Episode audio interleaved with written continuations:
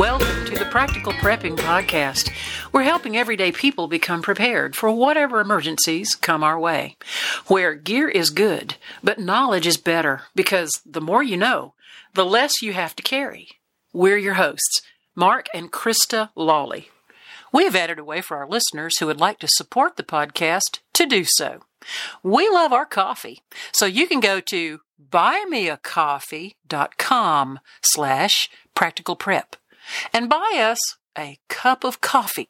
That's buymeacoffee.com slash practical prep. We've added a new segment to Practical Prepping Podcast. We're calling it 10 Minute Tips. These episodes will average out to around 10 minutes. Individual episodes could run as short as 5 minutes or as long as 15 minutes, depending on the topic, but we're aiming for around that 10 minutes per episode. A new episode of 10 Minute Tips will drop every Wednesday and Friday, and the regular episodes will drop each Monday. What's our topic for today? Our topic for today is planning. We're in a series of low cost or no cost prepping activities, so we thought it would be good to just begin with some of the benefits of planning. One of the things that we found in pre planning was that it identifies needs. We found some areas that we didn't have anything prepared for if those particular circumstances hit. It also identifies the resources, and we found many more resources than we thought we had. And it identifies the holes in the preps, those areas I think you just touched on, where you may be well stocked in one area and woefully lacking in another. And you've really got to take a, an assessment of those holes, identify those, and learn to fill them as practically as you possibly can. Would that be like having 200,000 rounds of ammunition and no water or food? Yeah. That's exactly what I would d- identify as a hole in your prep. Absolutely. That would be a whole. That would be a major hole. Mm-hmm. It also contributes to organization. Are you able to open a book, a binder, and see what you have on hand? Are you able to open that binder and see what you need to do if a certain situation arises? Now, I think it's interesting that you mentioned opening a binder like a hard copy notebook because we're also thinking about those times when there may be no electricity, no power, no charged phone. So, if folks are keeping all of their notes on their cell phone or their tablet or their uh, Kindle or what have you, if they haven't got it charged up and have no power, they have no list. So keeping that handwritten or typewritten copy is certainly a very wise thing to do. Absolutely. And when we're talking about that written, we're talking detailed and specific. Write that out very detailed and very specific and print it out. Now, it's great to have a digital copy, but you need that hard copy printed out. And like we said, the binder is a great place to keep that. But I have things on my devices that I can open it up and I can see those when I'm away from home, when I'm wanting to look something up. Uh, it's an easy thing to do, but it needs to be detailed, specific, and written out. How about a food prepping plan? That's a little bit more of your bailiwick. Well, you know, we started this practical prepping journey based on doing things in a practical manner, not going out and spending $5,000 at one time to try to get all of your preps done today, but to start small and build it over time. When you're going to the grocery store, buy an extra can or two of uh, canned goods, buy an extra bag or two of rice or beans, and on each visit, to either a grocery store or a hardware store or a variety store where you might find food and medicines and household items. Start small and begin to prep over time. And so it's not that buying a lot of food costs that much more to start with. You're basically kind of shopping in advance in a sense, because you're also going to shop your own preps. I know I do. That and the possibility of the inflation that we expect could be coming our way very soon. It's a good way to save some money down the road.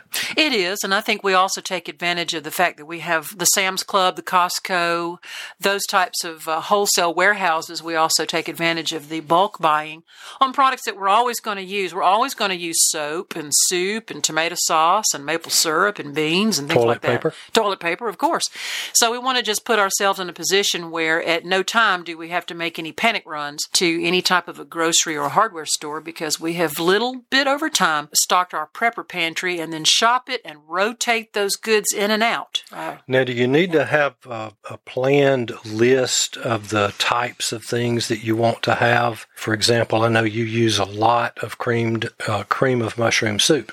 Well, you know, every family and every household is different. I think everybody knows what they use very little of and what they use a whole lot of. But do you need to write that down so that that's your par, for example, for that? Uh, Oh, you mean like what's what's my uh what's my minimum amount maybe that I need to have on hand? Like six cans of this and when I get to six cans I know I need to then you need to yeah, go to something. yeah, you may you may have your bare minimums, and you may need to look at what you can get by on bare minimums.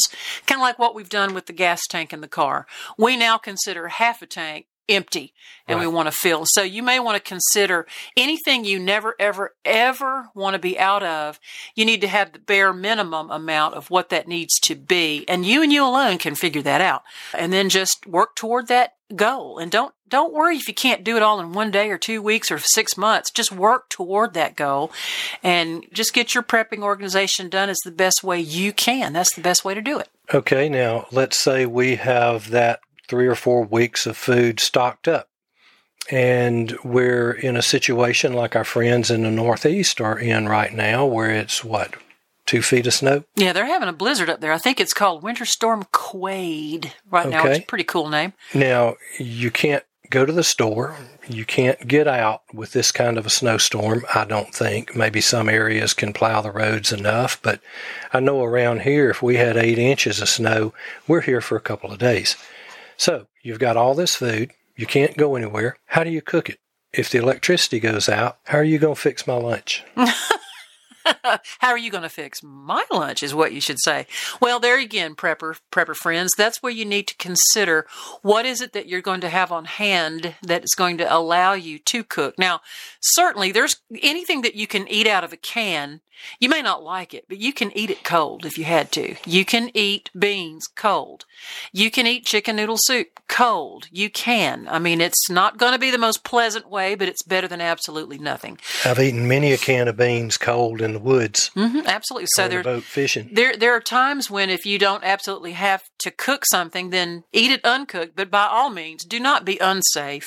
Don't consume raw foods that must be cooked. So obviously, use some common sense there. Otherwise, uh, and we've got listeners that are in all different kinds of living situations. We have some that live in a high-rise apartment. We have some that live in a home in the suburbs. We have some that live in a duplex, a threeplex, a fourplex, or they live in a dorm. They live in a patio home. They live in a farmhouse. They live on a farm. There's all different kinds of ways the way people live. So each person has to figure out what do I have on hand that I can use to cook my food in my dwelling, in my circumstances. So we're planning that ahead of time. You've got to plan that ahead of time. You can't let that catch you unawares. You know, if you need to use a gas grill and you've got no gas, well, guess what? You can burn some wood on it, but that's going to get crude. So you've got to give a little planning to how you're going to cook and prepare meals. So what are you going to be cooking this in? Well, that's the thing too, is that you know if you're going to be cooking open fire or on top of a hot grill or something, you're going to have to have the cast iron, the the heavy duty cookware that can take the high heat and the wear and tear that's going to be out there with cooking like on an open fire or on coals inside some kind of a some people even use a solar oven if you have those and can get those to work you can actually get by with using disposable foil pans for cooking in in a solar Okay. oven so I mean, again, each person has to think about what what do I have and what can I use and what will I need to cook and how will I do it.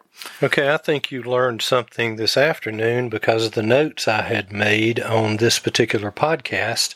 And I have in parentheses dishwashing liquid. Yes, I'm glad you mentioned that because I think this refers more so to your heavy duty stainless steel cookware, not so much your cast iron. But there's an old uh, habit where if someone's using a big cook stock pot, maybe a big stainless steel pot, and they're placing it on a fire or a grate over a fire, if you're cooking on open fire, fire is going to lick up onto the sides and the bottom of that pot and it's going to create black soot. And that black soot can be almost like a concrete layer and you will scrub and chip and blast away all you can and you may or may not ever get that soot off. And we learned this in disaster relief, at least that's where I learned it.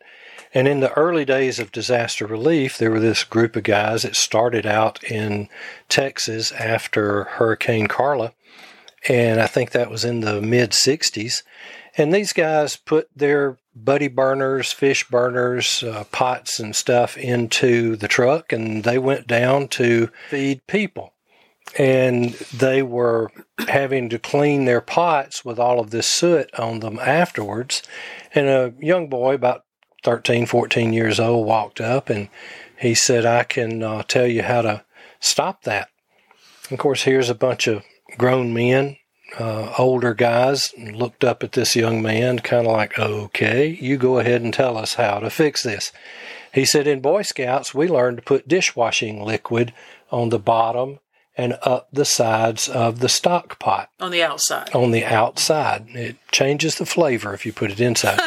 Doesn't do any good for getting the soot off either. Mm-hmm. But if you'll put the thickest coat you can get on the outside and the bottom of that stock pot, when it's all over with, that stuff comes off very, very easily. Hmm. That's interesting. So just wanted to throw that in. That's a very practical prepping tip right there. We appreciate that. What else? Now, communications plan. We put an article together and it went up on the website here just a few days ago. So we would refer you to that communications plan that's on the website at www.practicalprepping.info. But just to touch on that, here's a couple of questions or three questions you really need to answer. How will you receive information? We're talking one way information. How are you going to know what's going on? For one, you want to be able to be notified that there's a problem with the weather, something like that. So you need something to receive the NOAA weather alerts. And that's just one example. Another thing you need on your communications pl- plan is that you need to know with whom do you plan to communicate and what is the distance between you and that person. You know, it's different if you're talking about somebody across the street or next door, or if you're talking two miles away, or if you're talking 20 miles away, or in our case, after a major disaster, we're going to be, need to be communicating 100 miles and 400 miles. So once and you, more. uh, yes, mm-hmm. but I'm talking about just to notify family mm-hmm, that we're okay. Yeah close to 500 with a couple of brothers. Okay, yeah. I'd, I'd, forgotten about that. Mm-hmm. When we get to 400, they can pick up the phone and call the, the last. Right. Uh, actually, our plan calls for making contact with one person on either family outside of our impact area, and then they'll go to work on the telephones with the phone list that each family member has mm-hmm. for both sides of our family. But you got to have that plan for being able to communicate to the nearest distance that can relay that information out. And then you've got to figure out how you're going to do that. So we just wanted to touch on communications plan, but go read that article. It's pretty interesting. How about gear planning? Okay, gear planning. Gear meaning the actual items and containers by which you would need to be able to survive and thrive in a an emergency situation as a practical prepper. So things you can hold in your hand. So it the question is what gear do you need in a get home bag? We often call it a GHB. Well, that's all personal. That is, uh, you know, you and I were talking today about the furthest distance that we're likely to be from the house. Like on any given ordinary day, any, not from a traveling or anything, right. but like on your day to day comings on my day to day, I will be somewhere within this county. Mm-hmm. Yeah. Generally, I mean, it is possible that I can be sent somewhere else to mm-hmm. pick up a prisoner or something like that, but in general, I will be within this county. Let me explain something. We may have some first time podcast listeners. They just heard you say pick up a prisoner.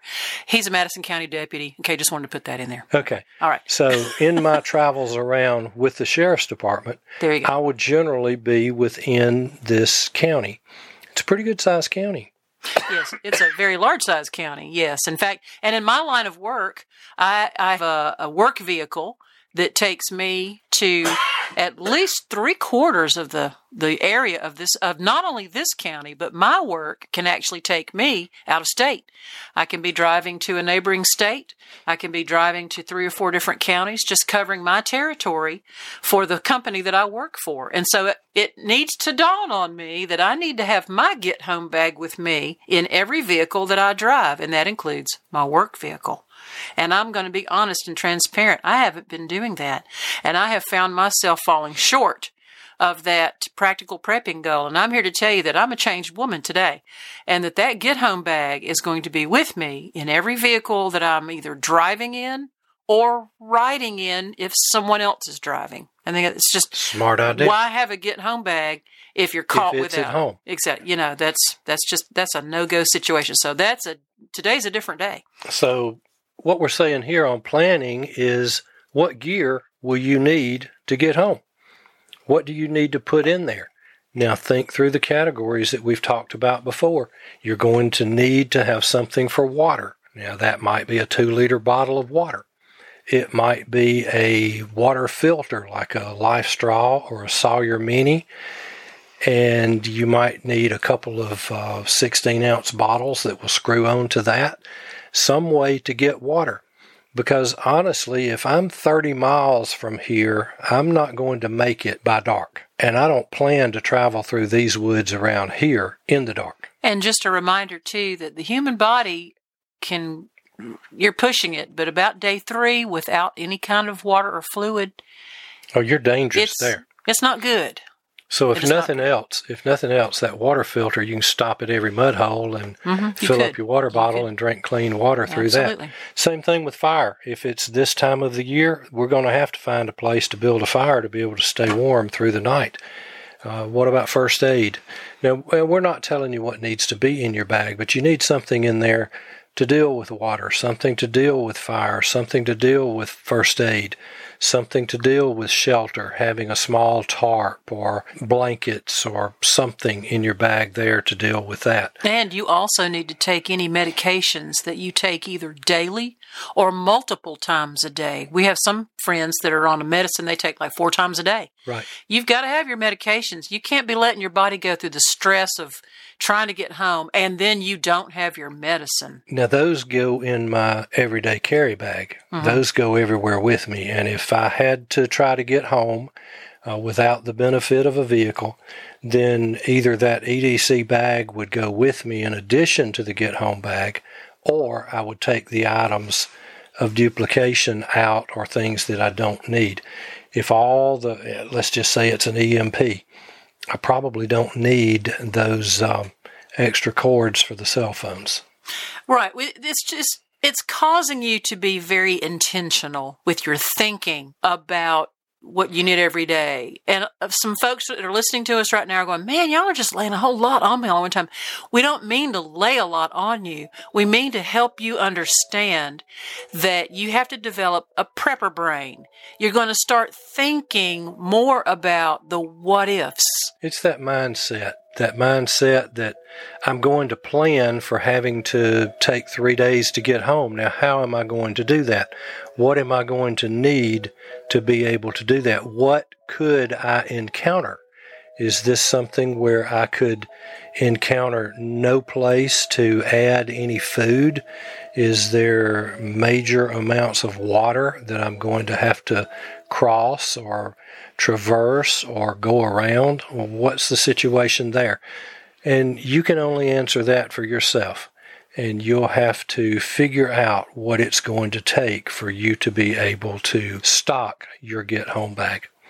Okay, let's shift gears here. What about gear for your home? What do you need at home? when we're talking about at home, what would you need for minor repairs, maybe even moderate repairs, major repairs? It just depends on your deal. Or for the task around home, what are the things that you're just going to need to have on hand in terms of gear that you'll need for home use? Well, I've used this illustration before. Uh, after a huge windstorm, a large limb pokes a hole in your roof. You need to stop that, you know, at the earliest convenience. You need to plug that hole up with some. Mm-hmm. So you're probably going to need a tarp. You're probably going to need a hammer, nails, and probably a ladder. So think through those scenarios and situations and just come up with the gear that you have for various tasks that you might have to perform. And look around the house. You may have many of those things already in place. If you live in that high rise apartment, it might simply be you need a tarp big enough to cover the largest window that you have and duct tape to put it up. Somebody else is going to fix it, but you may want to stop the cold air from coming in today or tonight after the storm has blown the window out. Mm-hmm. So think through that. What kind of gear are you going to need at home? Okay, and then moving on, we're looking at an operational survival plan. Now, when you talk about a survival plan, after what sort of scenario, Mark, are we talking about here? This particular scenario that I have used this for our operational survival plan. This is if we get into an SHTF situation where we're either going to have to bug in or if the time comes when it's just time to get out. What do we do? And in our particular plan, there is a very specific list of tasks that we're going to do if we are leaving the house, for example. We're going to turn all the power off. We're going to turn the water off and we're going to turn the gas off. Those are three tasks that we're going to have to have. But in our operational plan, it has, uh, for example, if we're bugging in, we're going to move the supplies that we have in the garage into the house. Now, they may be sitting in the floor in the middle of a room, but they're going to be inside the house so that we don't have to go back and forth between the garage any more than we absolutely have to. And if we do have to go out, we're going to be armed to the T, and one of us is going to be watching the other's back. So that's what we're talking about an operational plan. What steps do you need to take if you have to put your plan for bugging in or bugging out into place? Okay, so let's say we have to bug out. Give us some scenarios as to what would be the reason why we would have to leave our home. Well, there could be a couple of things there. There, there could be that knock on the door that says there's a chemical spill down the street and you've got three minutes to get out. So we have a list of what to take. And basically, it's a change of clothes and the cats. That's what you call your bug out bag. That's our we, bug out. We've talked about having a bug out bag right. at the ready. See, And- with something like a hazmat spill, that's going to get cleaned up and that's going to allow us to come back to our house. But we want to be living when we come back, and we want the cats alive when we come back. Right. We, we want So, to act in safety. We're you going to grab our cats, grab a change of clothes, grab that bug out bag, and we are out of here. Mm-hmm. There's also that time when it's just time to leave. It's no longer safe to stay here. This is the one where we might have 12 hours. We come to the decision, you know, it's not going to be safe to stay here. So we're going to leave tomorrow. We're going to pack up and we're going somewhere else tomorrow. This particular operational plan gives us the reminders to have ammo and weapons with us if we go to the garage, and the other one watching our back. Things, uh, rem- the task that I mentioned a while ago with the gas, the turning off the power and turning off the water, and the packing list. These are the things that are going to have to go with us. And I was sitting there thinking while you were saying that that one of the a good way to prepare is a lot of folks are are thinking, well, you know, I've got so much on my computer in the form of documents and files and photos, and this is where a thumb drive comes in real handy. If you can add to your planning as part of your prepping that you want to put some important documents, your insurance documents, your mortgage documents, your tax documents, whatever, your photographs, your files, the important things that you have that you're saving on your computer that you, it just may not be practical for you to try to drag all of your computers, but you can Exactly. put a, you can put thumb drives in pockets and you've got permanent records should And the just- time come. And just as know? an example Mhm. here, if it came to us having to, it's no longer safe to stay here and we're getting ready to leave, you know, we're not going to think about our file cabinet. Okay. Exactly. But there's about five file folders that are on that operational plan to remind us grab these folders before you go. Mm-hmm. It's uh, either original or copies of important documents. Right. Things like marriage license, things well, things that are in place and you would want to grab to go in that type of an emergency. Mm-hmm. So, you know, every family and individual is different. You're you're think about thumb drives. You should be kind of be doing that anyway anyways, just for backup, particularly with photographs, because I've I know so many disaster victims have who have survived their disaster have regretted later. They said, "Oh, I I lost all my wedding photos. I lost all my baby's photos. I don't have a photograph to my name. I don't have a hard copy photograph to my name." But if they had those photos on a thumb drive, they can be taken to an operating computer later. Oh, yes. In the future. And you can get hard copies again. They may not be the original, but they're better than not having any. So it, it's not the that. paper it's printed on; it's, it's, the memory. It's right. That's exactly what it's that the means. feeling you get when you look at it. Okay, let's talk about a travel plan. We're going to have to leave. So what do we do? What, what's our plan while traveling? I'm not talking about getting ready. We've gotten in the car, we've turned the switch, and we're ready to go. What do we need to have planned? I think a lot depends on what you're leaving for and why. The situations can differ from a natural disaster, an impending collapse, or the collapse has already taken place. It, you've got to figure out multiple ways to facilitate your leaving your home. Multiple routes. being in a car on a road may be the perfectly fine, safe thing to do. And if it is, by all means, do that. Use what you can while you can use it. Oh, absolutely. And and what I'm talking about here is have several different routes to get to where you plan to go. Right. Think of if, if it's if it's feasible in your particular situation, listener. You may be listening to us in a farm community and there's one road in, it goes both ways and it goes both ways. Your driveway goes if, to that one road. If if it runs north and south and the danger is to the north, then go south. so, what is the route you'll take to get where you were going if you had to go south, or vice versa? Mm-hmm. If we were leaving here to go to either area where our kids are located, uh, the most direct, quickest route, uh, the route we take every time we go visit one of them, is we turn right out of the driveway. We go down here, and there's a major road running north and south. And we'll go north if we're going to one kid's, and we'll go south if we're going to the others. But what if the chemical spill is right in that intersection? You got to backtrack we, and find we, another way. We got to have. Well, I really want to know whoever knocks on the door and says you got to go. I want to know where it is. Yeah. So I can go the opposite. I want to know direction. where they're going. well, they're going next door. But uh, yeah, but when they get done with their work, where are they going? Which direction? Yeah. you know, uh, which way is the wind blowing? If the wind's blowing certain direction, then we need to go another direction. Mm-hmm. So, so we're just basically saying, develop a mindset of alternatives. Exactly. In every in everything, routes. traveling, gear, necessities. What are all the alternatives? Absolutely.